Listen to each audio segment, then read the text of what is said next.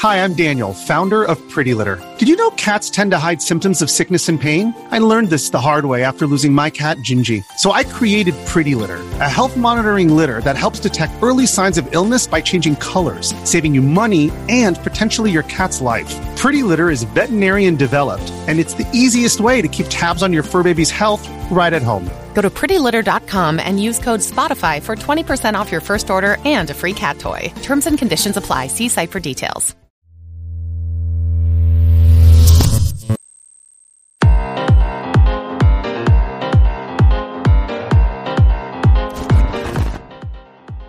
What's up, everybody? Welcome to another Game Dev Unchained podcast episode, the number one game development podcast about game development and the lifestyle thereof. I am your host, Brandon Pham, and with me, a special guest, Mel Kirk. How you doing, Mel? Hey, good, Brandon. Uh, good to be here. Thanks for having me. Of course, man. Thanks for coming on. Uh, this is the part of the podcast, actually, where I kind of ask our guests, which is yourself, about yourself, uh, where you've been, where you at, and where you're heading. Sure. Uh, man, I started in, in, games. Seems like it like it's been like a blur. Uh, 2004, I got into the industry. Um, I started working for a PR and marketing firm that was uh, aimed at helping uh, developers and publishers with external marketing resources and, and, whatnot. Just kind of uh, whatever needed to be done. Back in those days, it was it was much different than now. But I ended up like helping companies get publishing licenses uh, you know, figure out if they should advertise in Game Informer, figure out if they should go to E3. What does a booth look like down in the doldrums of Kentia Hall? Uh, things like that. I got in some of my first projects I got to work on were uh, Guitar Hero and Guitar Hero 2 back with Harmonix and Red Octane.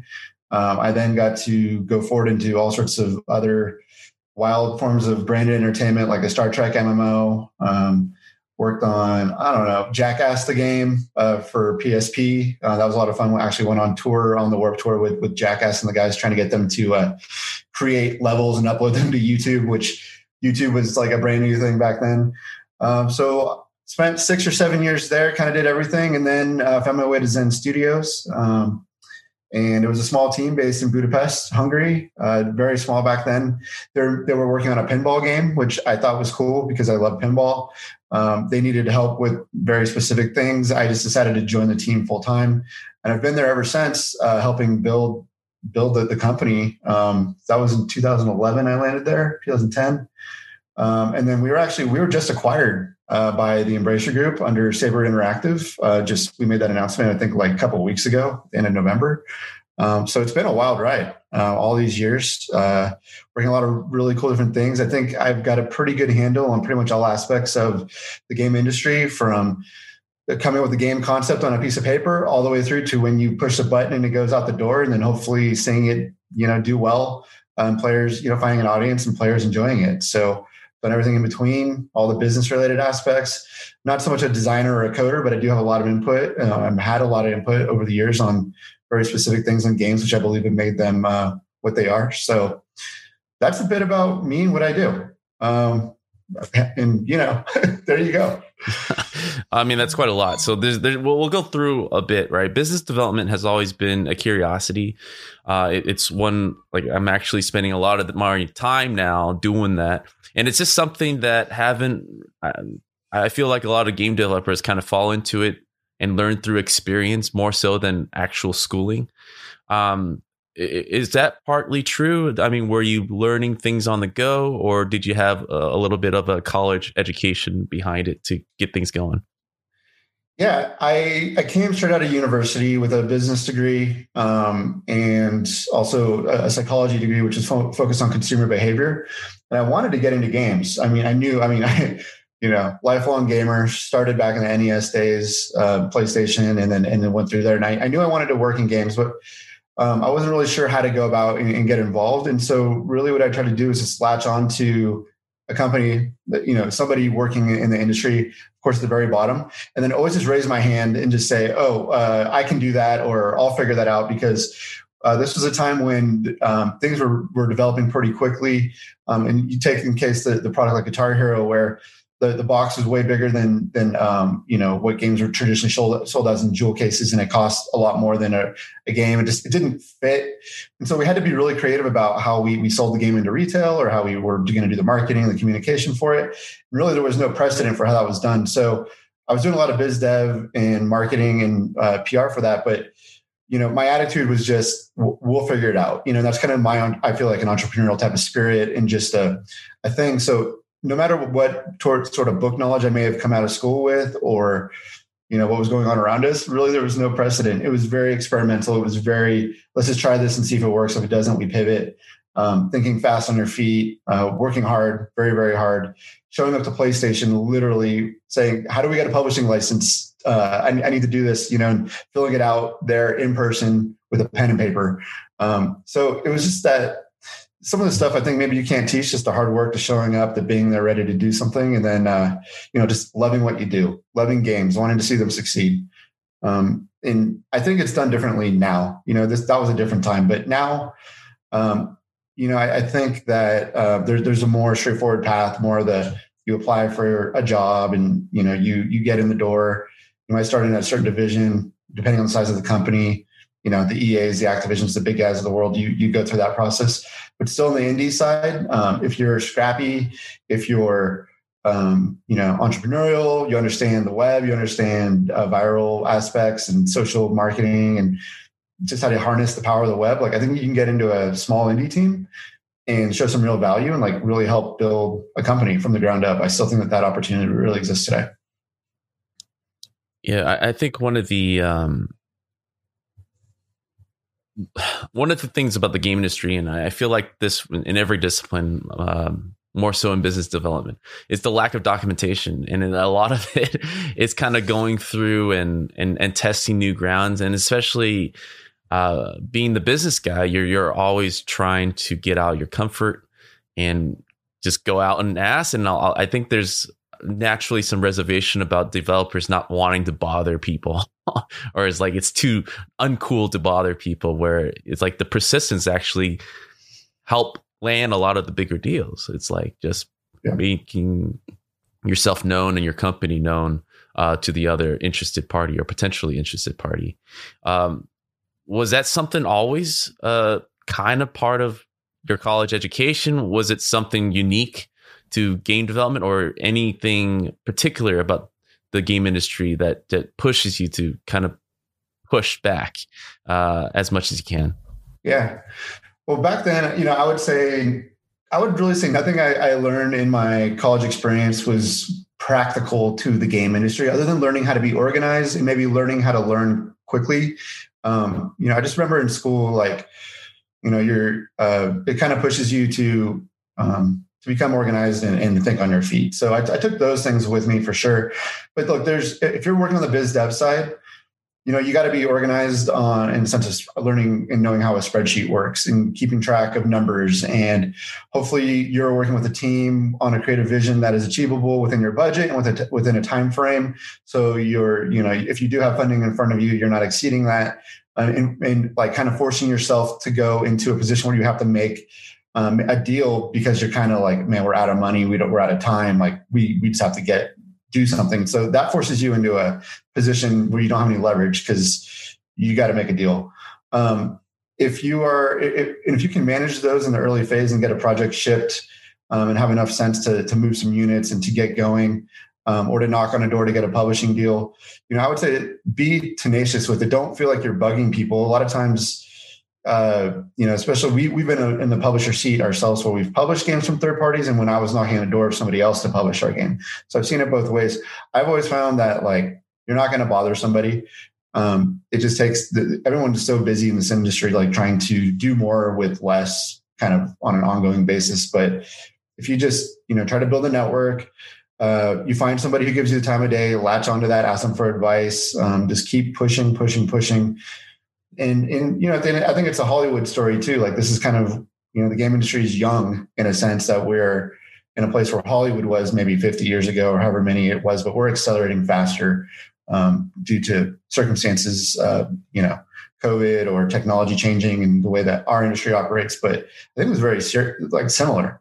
Um, if you have a creative vision, you have a product, and you're working on something, it's up to you to, to to make a deal or to make it a financial success. You know, there's no there's no shortage of knocking on someone's door and asking them to uh, to take a look or being um, I don't know creative and finding a way to to get your stuff in front of somebody. So um, I don't know if that's answering the question. I, I think that it just it's maybe in some cases a little easier now because you can also use influencers uh, for for that sort of thing. If you can, you know, they're almost like I almost view influencers as somewhat of a way to to break in as well. So there's you got a lot of them with all very different sizes and, and scopes of audiences. But um, if you find um, your path, then you know you get some traction. I would say, you know, you're on your way. I, I think one of the the the the barriers that I feel smaller teams kind of put up around them is approaching these big partners or potential big partners and having, like you said, having leverage definitely helps, but also feeling inadequate to to even approach the big partners in the first place. Like how much of that is true? Like how much do you need to have if you have a great idea, but you don't necessarily have the audience or mm. uh, the people to kind of push that idea across to be like, hey, we can handle your IP and express it in a very unique way, but just lack the audience right now. Like, what what is the leverage usually in that kind of scenario?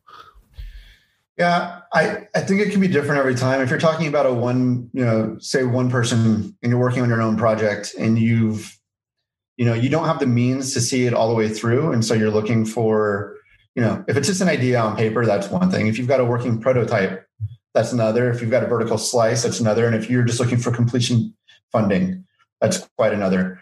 All of those have different, you know, different stages to them, and you're going to be received differently by with, with everything. Um, I would say you're in a much better place if you have a team established or a fully functional proof of concept vertical slice.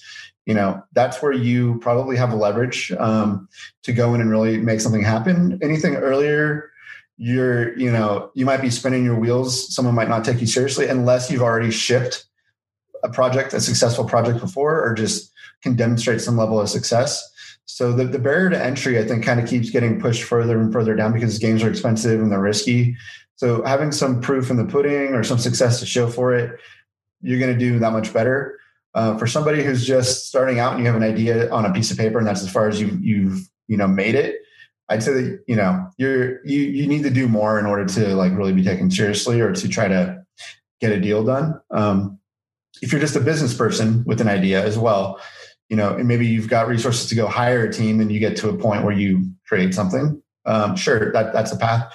Or if you are the creative person, you don't have any business sense, um, but you you really have an idea. You might want to then go find a business person or a BD or somebody who can help you um, start to put a framework together for what a budget looks like maybe go get some funding raise some money um, or you know even just get a, a, marketing team behind you to help kickstart the idea i mean there's a lot of different ideas and pass, but um, it depends on where you're starting from where you're coming from what stage of the project you are i think one of the um, you know, the trend nowadays is cyberpunk, right? And we kind of know the story behind CD Red Project with their Witcher series. You know, the the, and it's something I feel like a lot of indie development team uh, should take more advantage of of existing IPs and not completely wearing all the hats and and trying to come up with a new idea, innovative idea, but using something that is kind of known and has a lot of uh, a lot of backing in story and development already, years put into it, and then taking that into a new medium.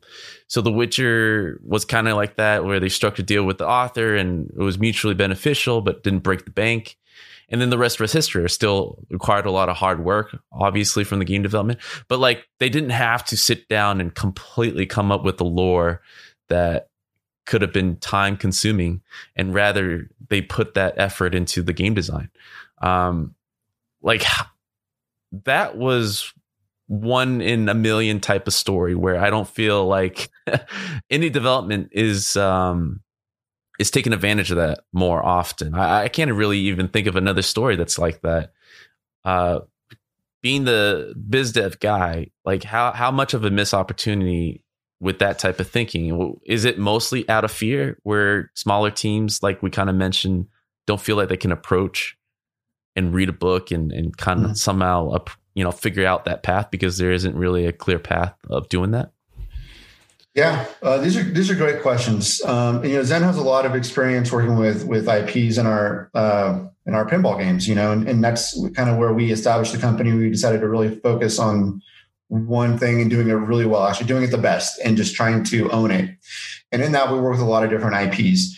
When we first got started, um, uh, Street Fighter was the first IP we worked with, and then we went on to Ninja Gaiden, and I think uh, after that we went we got to Marvel.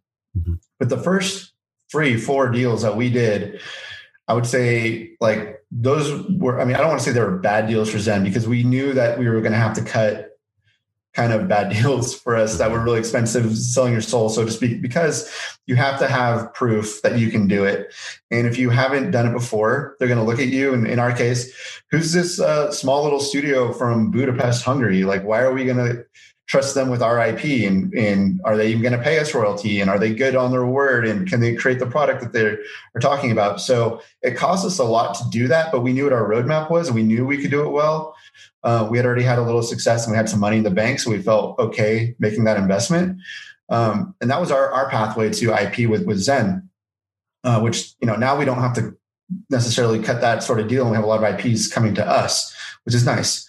Um, but I do think that there's something to be said about going out and finding an IP that maybe is ripe for interactive and in gaming. There's a ton of source material in comic books. Um, I still think comic books are the number one source for for almost everything uh, movies games you, there's a lot i mean that's where you find a lot of inspiration and there are a ton of comics that um, you know are just sitting there waiting and i know would don't break the it wouldn't break the bank in terms of you know getting rights to create material based on on those comics.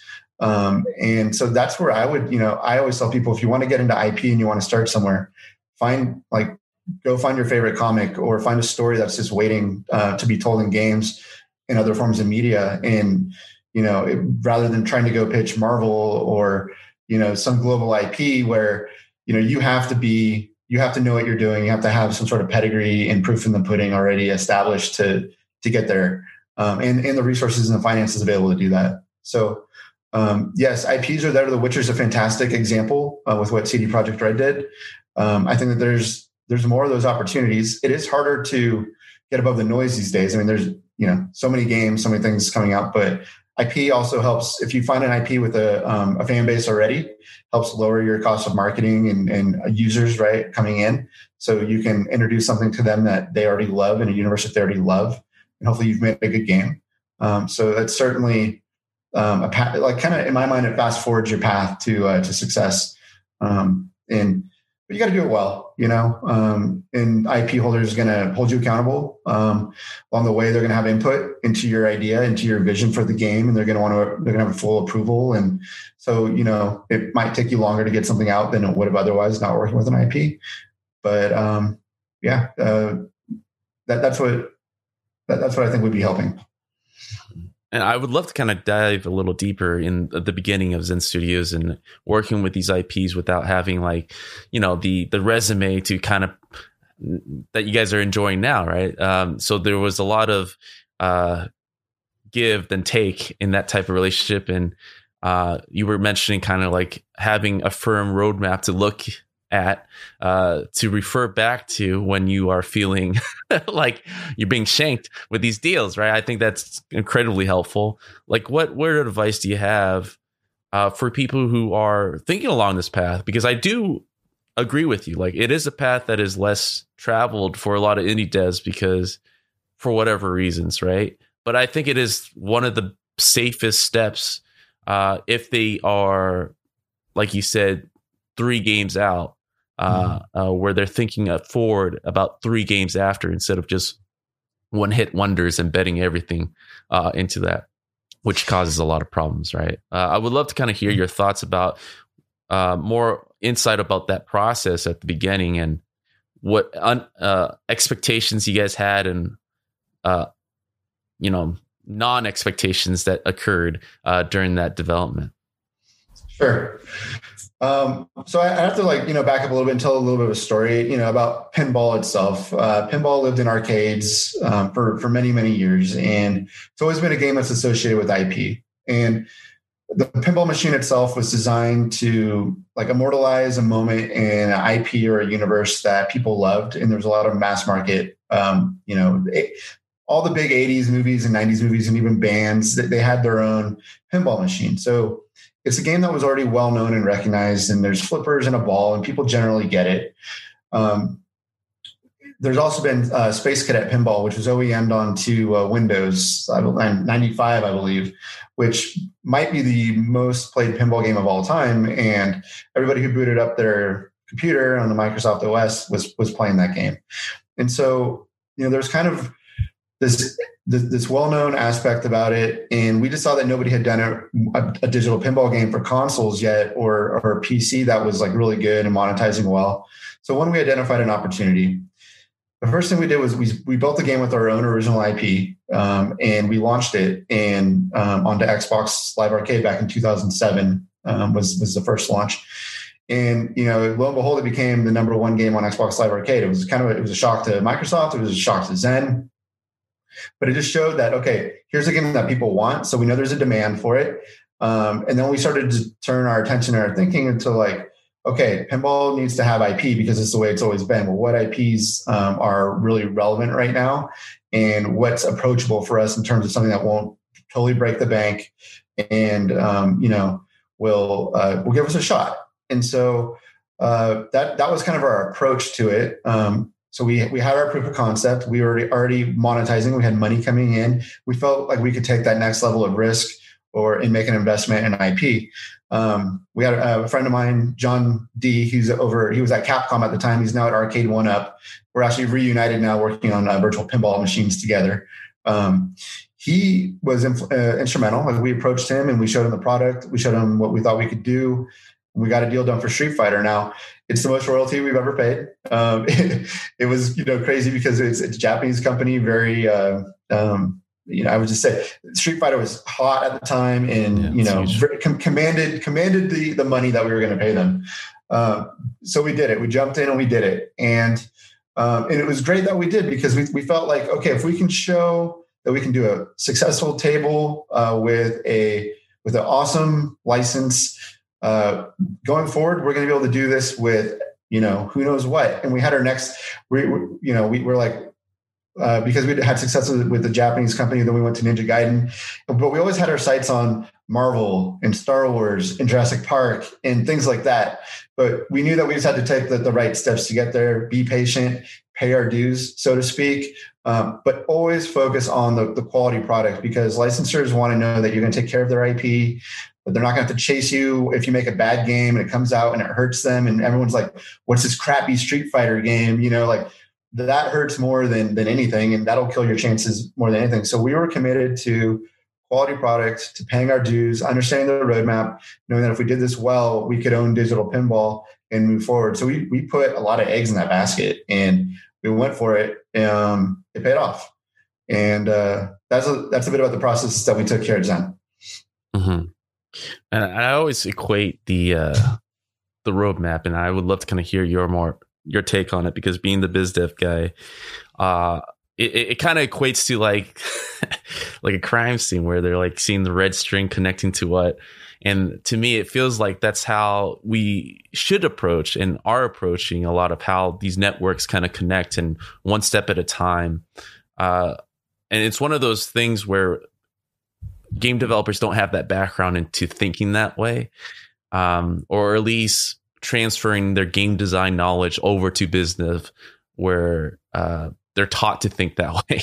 Uh, I would love to kind of hear your your thinking process behind that. Like how how were you able to? Did you look at people? Did you look at the licensing? You said you, you guys kind of had like your beacon towards Star Wars and Marvel licenses.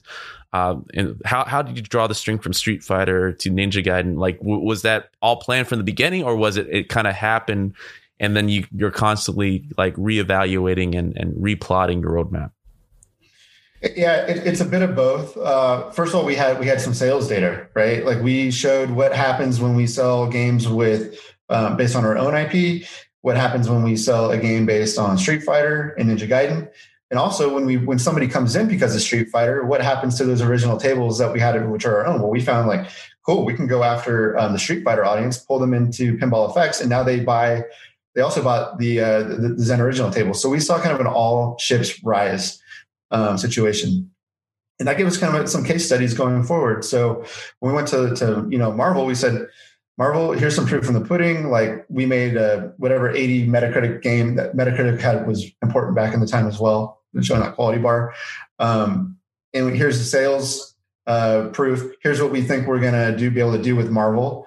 Um, if we create a you know pack of tables, and if hey, you guys have an FIP, so we can build a universe here. Like Marvel Pinball can be its own universe. So there's the pitch, putting together the the, the forecast, the um, the long term range of what this relationship looks like, the product roadmap. We want to do these characters, these characters, and oh, by the way, now you have movies coming over here for MCU. Like when we can get into that, and you just start to put together a big picture plan that they can get behind you show that you're very specialized and very dedicated to your craft. You know, we, we go in there pitching pinball. We don't later pivot and say, now we want to make like a, um, you know, ultimate alliance game for you. No, like we don't go outside those bounds. We know what our role is. We know what we're trying to do with Marvel and we stick to that. Um, and then we go, we get into product development, you know, and it ships and hopefully you exceed expectation. Um, and, and then you just continue on working together. And that's why we've been working like say from Mar- with Marvel for uh, geez, a decade now. I mean, Mar- uh, 2010 December was oh, we're right here at the, uh, the 10 year anniversary. Um, and so, you know, as as you prove yourself out, you know, you you continue on, and then of course, yes, you you're reevaluating the roadmap. You discover certain things. Um, you know, one-off opportunities will show up, like Plants vs Zombies, for example. Right? It hit. It was huge. PopCap. You know, another at the time an indie studio, very approachable we had mutual friends and we just say, Hey, Zen, you're making the best pinball. Hey, PopCap, you've got awesome Plants vs Zombies. Let's do a Plants vs Zombies table. And mm-hmm. we do it, you know, and that was not like on the map. Uh, that was not something that we planned. It was just those opportunities start to reveal themselves to you. It's a good and bad thing. I mean, it can be distracting. It can get you a little bit off your strategy, but then you say, well, we haven't done this sort of a game yet. Maybe it's going to bring us a whole new audience, and it, it did. It brought us a huge amount of of, uh, of female players, which I believe brought you know started then giving the game to their kids. We saw that come in. We saw you know sales of everything else go up because it came for Plants vs Zombies, uh, but they stayed for everything else. And so, you know, that was just the nature that, of the game that we found ourselves with, with pinball specifically. Um, and it turned into us building this franchise, right? Pinball FX became a franchise uh, which is still going today. And I think that that's another thing that you want to focus on is when you start working on something, you want to be very true and make sure you nail it the first time make it as good as and awesome as you can. But like, do you see the roadmap for this thing to become a franchise? And can I be working on this three, five, eight, ten years from now? It's a game now. Can there also be merch? Can there be a TV show? Can there be this? That's where game developers find themselves now. Is we are creating the IPs and the entertainment that is going to shape I believe, a long term future of entertainment at this point. And this is all new thinking. I mean, game developers traditionally haven't thought this way. I think you see the companies who have and have developed these power franchises that just sell year after year. Now it's a question about whether or not they're innovating with those. But once you establish a franchise, I mean, you it's worth your while to continue investing and let that compound for you and let that work for you over time in history. Um, on the pinball side, I mean, we've we've done a lot. We continue to go there, but you know it's a never ending uh, where do we go next? What do we do next? How do we keep it fresh? How do we make it feel like we've done over 100 pinball tables now? Um, there's 20 marvel there's 20 star wars. Do we need to keep making more tables? And we're constantly reevaluating those. Um, so that's a little bit of an insight into the way you know we process here and what what my job is essentially is to help sort out yeah, and uh, first of all, you know, congratulations on the acquisition. Hopefully, that was. I'm I'm I'm I'm guessing that was part of the the business roadmap of like yes. acquisition, right? Um, how how do you how do you usually plan for something like that? You know, you have a target audience, uh, you're building momentum are you also looking at the inner roadmap like possible potential suitors uh, that this business of yours will eventually be attractive enough for them to consider things? Like how, how do you usually factor that in? Is it a lot of research on potential suitors or, or, or, or is it just happenstance kind of culmination of things happening and then it opportunities kind of popping up? I think it happens uh, for companies differently every time. Um, look, uh, one thing I love to point to is like Insomniac and Sony. You know, they got together and they made um, Spider Man, which was yeah. a fantastic game, and Marvel was involved, and it was an exclusive deal. You know, I think that that made a lot of sense. They're, they they probably figured out that they loved working together. They had long term interests aligned. They they had a great time making Spider Man together. So that's one way an acquisition happened. You got a company like Zen, where we're, we're kind of an OG indie. You know, we're, we're one of the first hybrid developer publishers going to digital content um, sort of thing. Had a longer, a much longer path just of finding our way, stumbling, making the mistakes, learning from them, somehow staying in business, uh, maneuver, uh, maneuvering around changes in technology and all this stuff. Uh, somehow somebody thought, I mean, like, you know, we've had other fish circling our, our, our, our us for a long time. He said, Zen, come be a part here, come do this, come, you know, can we acquire you? It's always been about like, you know, I don't know the, if we felt that this time was just right or what was going on in the industry, what's in front of us, but we just felt like we kind of got to the point where we took this as far as we could go on our own. Mm-hmm. Um, and that we had, we saw huge potential in front of us, exciting potential. We kind of whittled that down into a framework of what we thought it would take to achieve. And we just said, all right, we can do this on our own, but it's probably going to take us another 10 years. And what happens if we just find a partner that can help us accelerate now? And this partner has similar vision, a similar uh, culture, similar um, you know idea of just how we treat people, just all the things that go into make because making a game is really really hard, and then making it commercially successful is hard. So finding that right partner with the right fits and would help us accelerate this vision. And that's what we found with Embracer Group and, and, you know Saber Interactive. So for us, it was just it wasn't like we were building this to sell it or that that was our end goal. we wanted to have an exit. It was just the right time, the right circumstances. Suddenly we were like, okay, we built this thing and it's awesome. Here's where we go with it, but how do we do that? And this will enable us to do it much faster. Um, and I think without like aging uh, much more because mm-hmm. starting to get gray hair. So uh, you know that that that's where it's at. Yeah, I, I and um, I I feel like the, the internal struggle with indie development or any game developers has always been um, the allure of of creating your own IP from scratch, right? And uh, I would love to kind of ask you, you guys were experimenting with that, done that many times, as well as having these these sure deals, you know, mid and later development, where like, hey, this is sure money, it's a good license, and you guys kind of find a happy medium there, where you like these are awesome Marvel IP, Star Wars IP, we love doing this, but there's always that you know kind of like uh, cool for like you know i have my ideas too. I would love to contribute to that. Like how how did you navigate that with the creative team to ba- find a balance that works for you guys uh, without you know taking too much risk uh, which is always seems to be the deterrent of, of, of new ideas yeah, well, I can answer this now for you in a, in, a, in, in two ways. Now thinking about Zen's uh, non-pinball business, which we basically we do pinball and non-pinball, and that also includes our RPGs. On the pinball side, it was it was about taking like not taking the risk was actually the risk because then the game a game might feel the same or they might some a player might say oh they just reskinned this um, we have to be sure that with every new table that we're making there's a new gameplay mechanic based on the ip that we're licensing or on our own creative idea. But that the core gameplay, mechanic, for example, like um, for the Infinity Gauntlet with Marvel, that was an opportunity to go bonkers because you know Thanos and all the gems. We could do a different gameplay mechanic around each gem, and one of them was, uh, I believe, it was a reality gem where we flipped the entire pinball table upside down. So you know that's the first time that's ever been done, and that just wowed people. And it was they're like, okay, you know, like Zen is really going for it. This is crazy uh, we always walk a fine line between what can be done in the real world and what is a video game. And so we embrace obviously being a video game to its fullest potential, I believe. Um, but the risk there was like, like I said, we've done almost 100 tables, making sure that they're, they're fresh and that we're doing something innovative. Um, and I think the risk is not taking the risk. Now, on the RPG side, where we're doing, um, you know, RPGs are a whole different animal. Um, and we've made some really good ones that nobody's known about. Um, and I think that's another reason, you know, Saber can help us uh, with that as well. And, and, the acquisition will help us make sure no, no, our, our, RPGs are more known.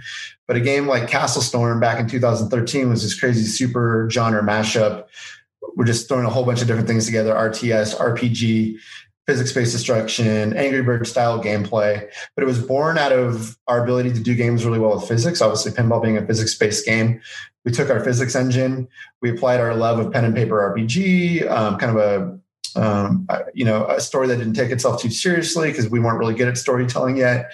And we started to build out our capability to do RPG. That was a huge risk for us because we are now departing from our core competency and saying we want to compete over here and we think we can do well here we had this kind of cash engine going, you know, like a pillar in the company that could fund an RPG development. And if we failed completely, we're not out of business.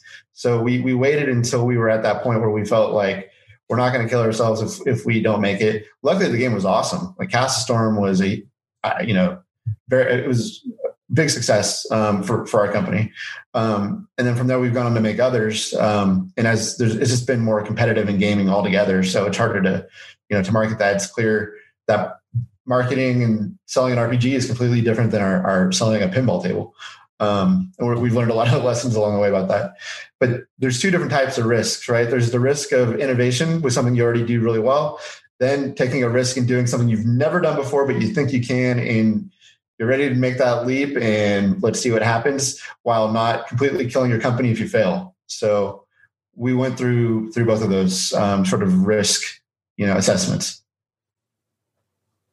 Uh, another point is that um, that I, I, love to kind of hear more about is the uh, the risk assessment assessment is great, and um, a lot of it too is about team growth or or uh, uh, you know just maintaining the talent without putting too much at risk by growing the team too fast right mm-hmm. i always attribute to uh, studio success through sustainability more so than those one huge hit wonders, right? I, I much rather have a company that I adore around the next 30 years than than one that, you know, has like a massive explosion of popularity and then was is gone the next two years, right? Which is a lot of uh, game development um, studios. So I would love to kind of hear more your thoughts about that. Like, how did you guys balance between the two from you know, especially with all these IPs coming to you guys, and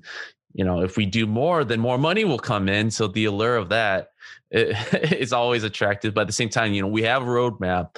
We mm. want to grow this team to a certain degree. We want to maintain the culture as much as possible, uh, and and focus on the creative more so than just managing people and and and constantly just having to get them in and stuff. Like, uh, would love to kind of hear the balance of that. Yeah, you know, Zen has never, we've never had a time in our history where we ramped up for a game, launched it, and then like let people go. We've been conservative in our approach to growth, adding a couple people every year, like finding the right people. Um, and actually, turnover at Zen is super low. I mean, really, we've only lost a couple people over the, these last 10 years, which I think is a testament to the way we manage things. We don't crunch. Like, there's been a, been like two or three instances where it was like a month of craziness. But I mean, generally speaking, we try to be zen in our culture. Like Zen Studios is zen. We do certain things. Nobody wears well back in the before COVID. Nobody wore shoes in the office. We wore slippers and just things about it that are zen. And the culture is very important, and sustainability is is very very important. Um, also, we found you know guys were working on pinball games for many many years, and they wanted to do something else. That was another driving decision to um, to start working in RPGs or these non pinball titles. Is guys did have ideas um, and, and, team members wanted to do other things. And so we, we said, well, can't just expect people are going to want to work on pinball for a decade and do nothing else. Um, so that was, you know, part of our sustainability and part of our effort to make sure people were happy and finding fulfillment.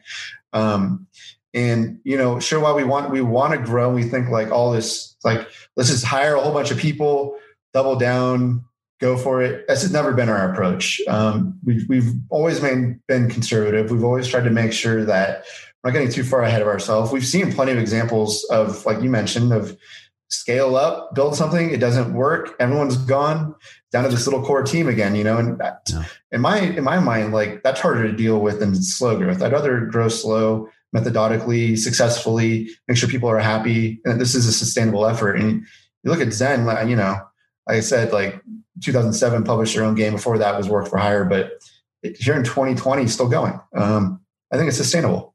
Mm-hmm.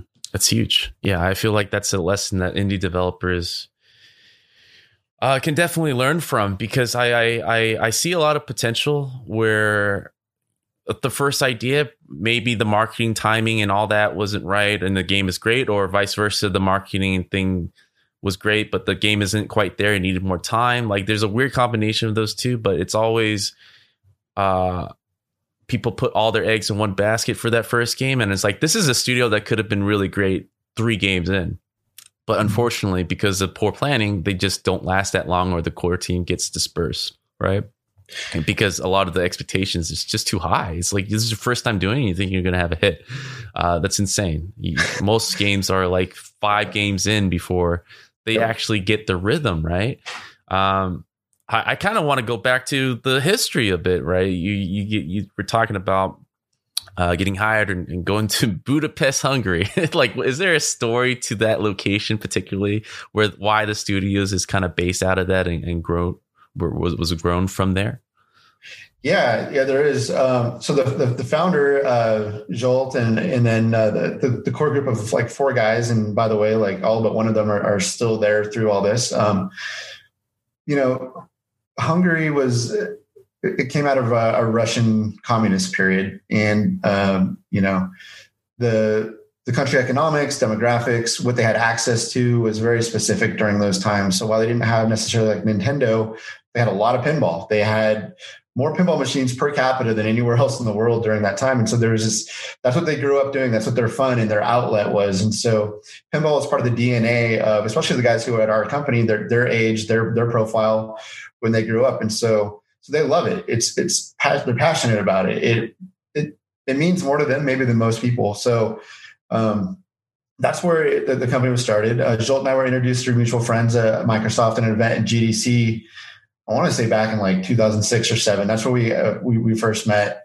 um, and we we stayed in touch. Kind of, you know, I was happy to give ideas, make connections, do things, and then it was this time. You know, I just, you know, Zsolt flew me out there. He's like, "What do you want to do? What do you want out of life? What do you want to do?" And I was like, "Well, you know, I've helped people make their game successful, and just kind of been a whatever I can do to help. But I would love to get more into what is the actual product, what is the strategy, what's the focus and the vision for a company." in a studio and like help build it really from the ground up. And so we just found mutual respect for each other, common ground. We both had a lot of ideas about how to how to treat people and what it would look like going forward. So I jumped in and uh, and yeah, I got to go to Budapest a lot. I love it. It's like my second home, which I've only been there one time this year due to all the COVID stuff. But um, I found kind of a um, interesting. The Hungarian people, you know, are uh, maybe they've been misunderstood in the past, or they didn't have every opportunity. They were kind of hidden away, so to speak. But like there's so much talent and there's a lot of amazing ideas and artists and musicians and creative thinkers. So I think that like for the Hungarian scene itself, um, you're going to see some amazing things um, come out of there. Um, that's a little bit about the origin, the history. Um, you know, a game called Operencia that we did uh, last two years ago now, time flies, um, was about Central European folk tales. And this is kind of the first time we embraced our Hungarian heritage uh, as a studio to in, in, a game. And so you'll find that that game more than anything, I think embraces what a Hungarian uh, culture and what a game looks like, you know, specifically when you turn it, when you turn that creativity loose um, and their, their flavor of game. So maybe how you would think about how um, CDPR did in for, for the Polish game scene is hopefully what Zen can do for the Hungarian game scene long term. Yeah, I mean, uh, kind of jumping off of that, like the COVID is of course overall a horrible thing but like the byproduct of that has been the uh the open arm uh, of the industry to all these kind of marginalized parts of the world that haven't really been tampered or, or, or played into as much, right? Like I feel mm-hmm. like now that we're allowing a lot of remote workers, that we're kind of looking into talent pools that we never looked into certain markets, it's allowing a lot of these talented artists and developers from around the world to kind of participate on a bigger scale uh, and and give their perspective. I think that's one of the biggest things. Like I feel like uh, you know Japanese market at first was was huge, and then the Western it kind of shifted to the Western, and now we have like a good combination of the two. But then in between that time period, you know, CD Projekt Red is one of the biggest games right now, right? And it's it's uh, I think a lot of this barrier of entry is lowering enough that a lot of these developers are, are finally kind of giving their unique take that we're not used to um, because of the big IPs kind of doing the same thing, right? Uh, I would love to kind of hear more about um, your your take on on how much this is going to affect uh, your industry, uh, other parts of the industry? Like, how, how do you feel like the remote is going to change our this decade of 2020s that differs from the last decade? Yeah, uh, we've been learning this on on the fly as we go.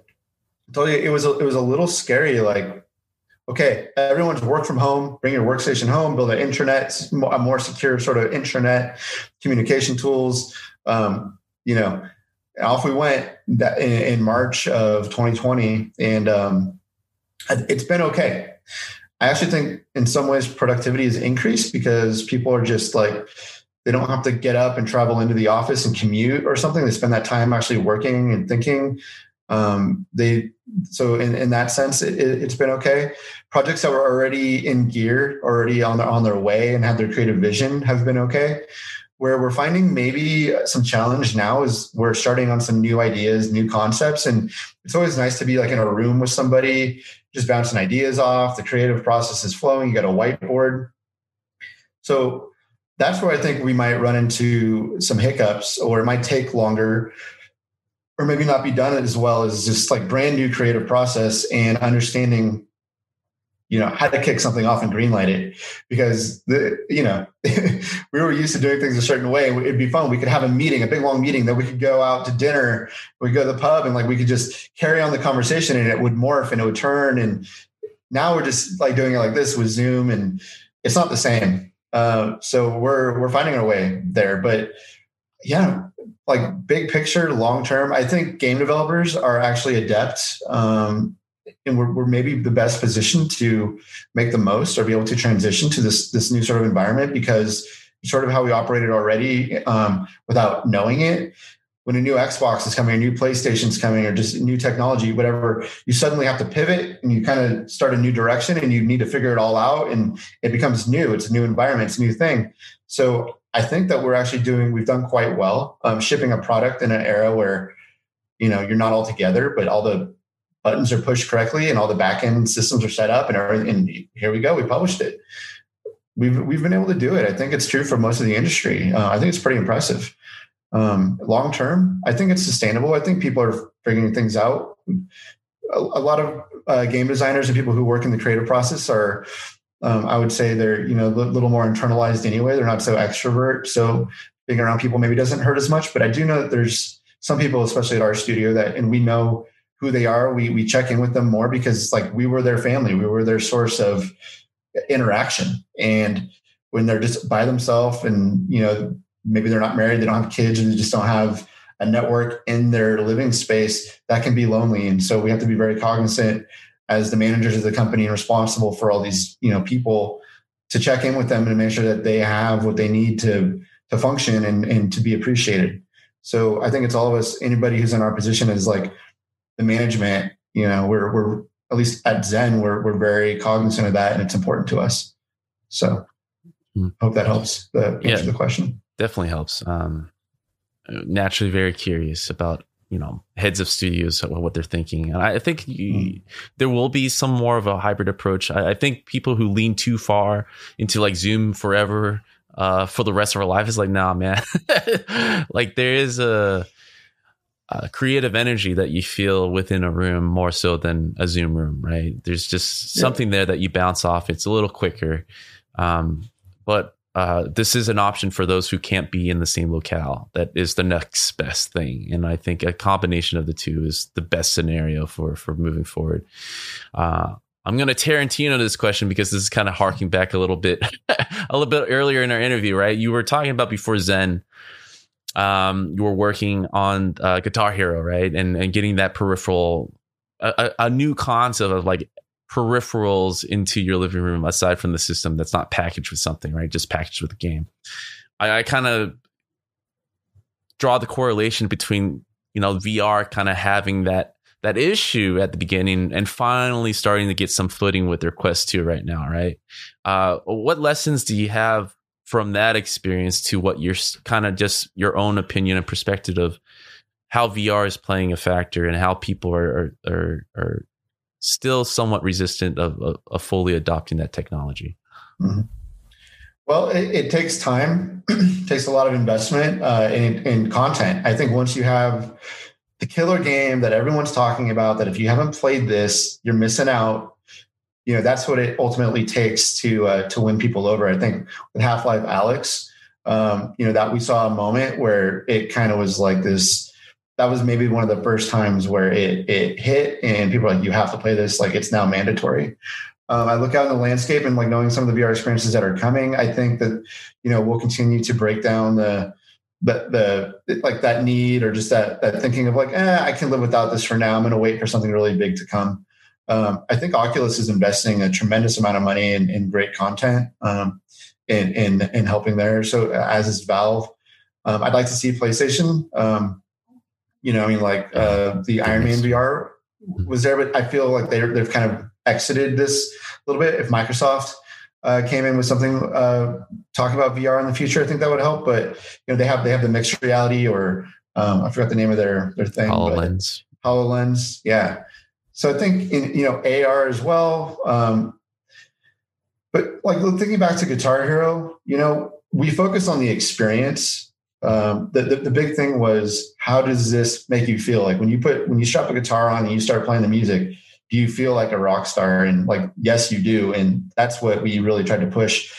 So all of our marketing, the demos, everything was when someone walked into Best Buy and there was this like homeroom set up for the first time with a couch, the TV, and there was Guitar Hero, and you played it, and that was how you experienced it, and you felt like you could see this in your home and how it worked, and you felt like a rock star, uh, and that's that's really what broke it down. So um, it's a little bit different right now, right? If you want to put a, a headset on for the first time, um, I don't know, you can in Best Buy. I mean, then you got the COVID stuff and like, yeah. are we passing disease around? And there's all the thing about if someone's got pink eye and, you know, how do you cleanse it? So there's, there's some of the same or some different hurdles to jump through.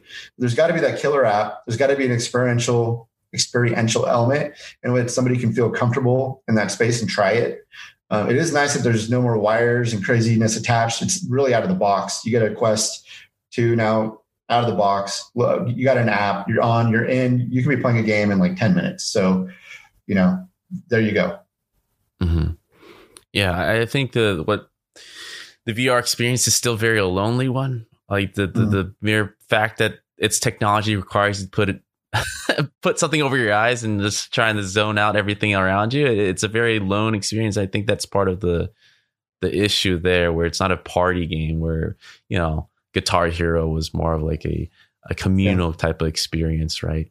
Um, it, it it is a slower adoption. I don't know what it is. I, I, think Alyx, like you said, is, is is definitely one of those helpful killer apps where I felt like uh, I felt the same thing. It was the only time where I felt people were actually pushing other people.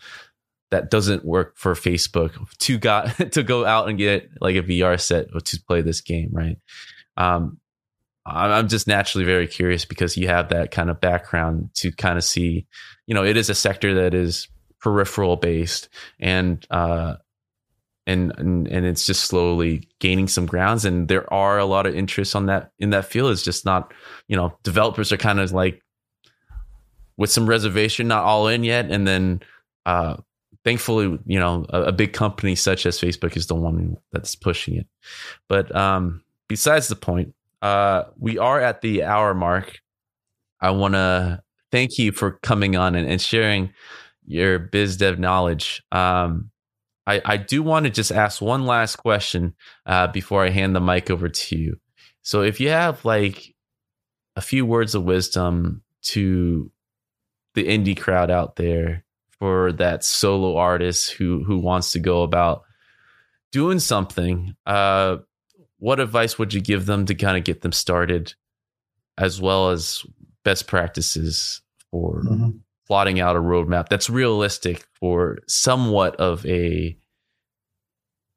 not guaranteed, but some average success where you're not just going out there in in in, in the ocean with surrounding sharks all the time?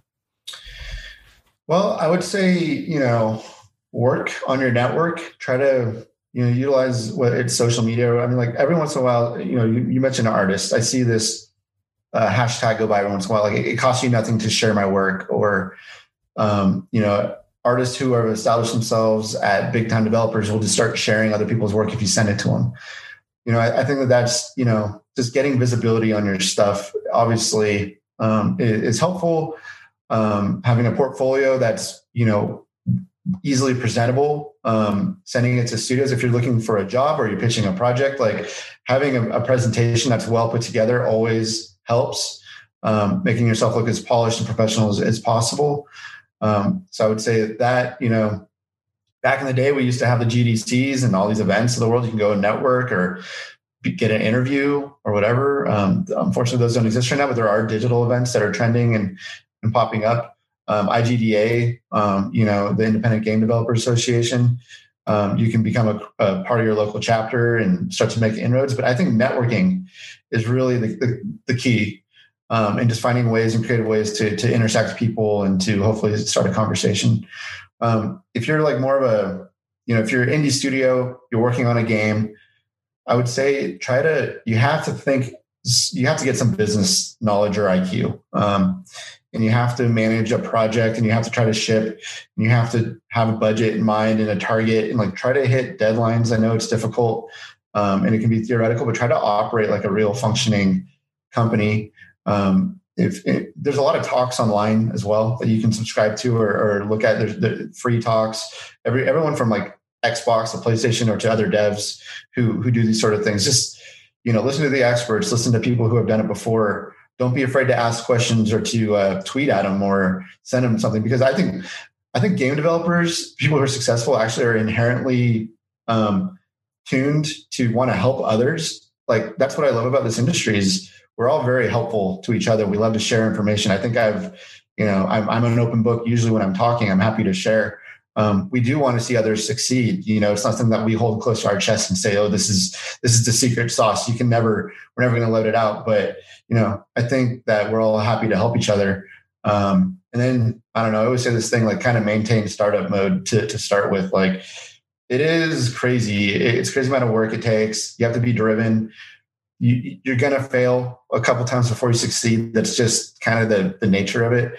Um, but just having the tenacity to continue on and to learn from those those failures and to not get um, you know, don't be distraught about it. Just use it as a learning opportunity and just know it's part of the process um, and stay with it. So um, I think that those are some of the ingredients that and some of the things you need to keep in mind if you're going to embark on this journey and you want to really, you know, find your way um, in, the game industry and ultimately one day like really ship a, a game that hopefully lots and lots of people um, can enjoy.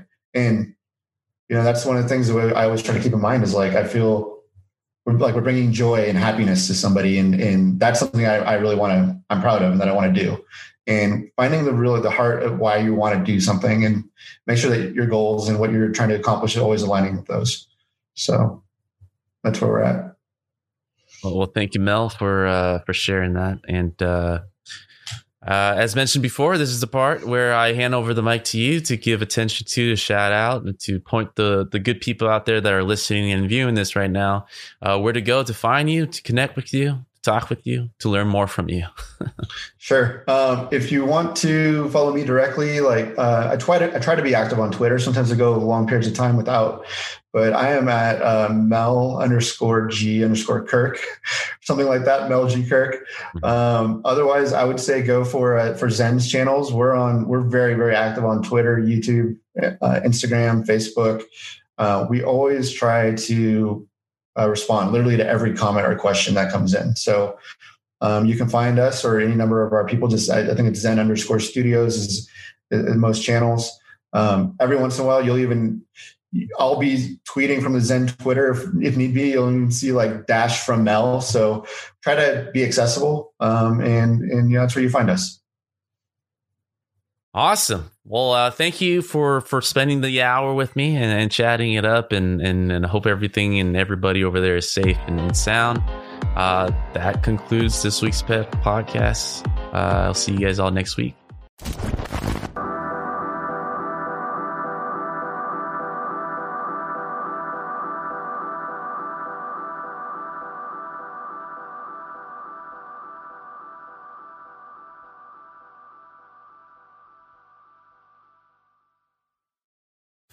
Thank you for listening to today's episode.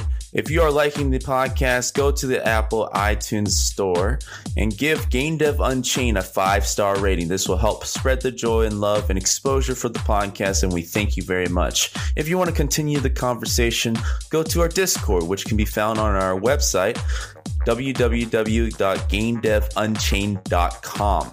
You can also follow me on Twitter at BluChamps, B L U C H A M P S. You want to catch these episodes live every Tuesdays and Thursdays? Go to twitch.tv forward slash blue underscore champs. Email me any of your concerns or questions that you want me to read aloud at the beginning of each episode at info at gamedevunchained.com. And if you want to further support us and help unlock the next feature, which is the voicemail feature, go to patreon.com forward slash BluChamps. This gives listeners a chance to kind of call in, leave a message for both me and the guests to answer your deepest, darkest questions and comment on your deepest, darkest secrets. Thank you, everybody.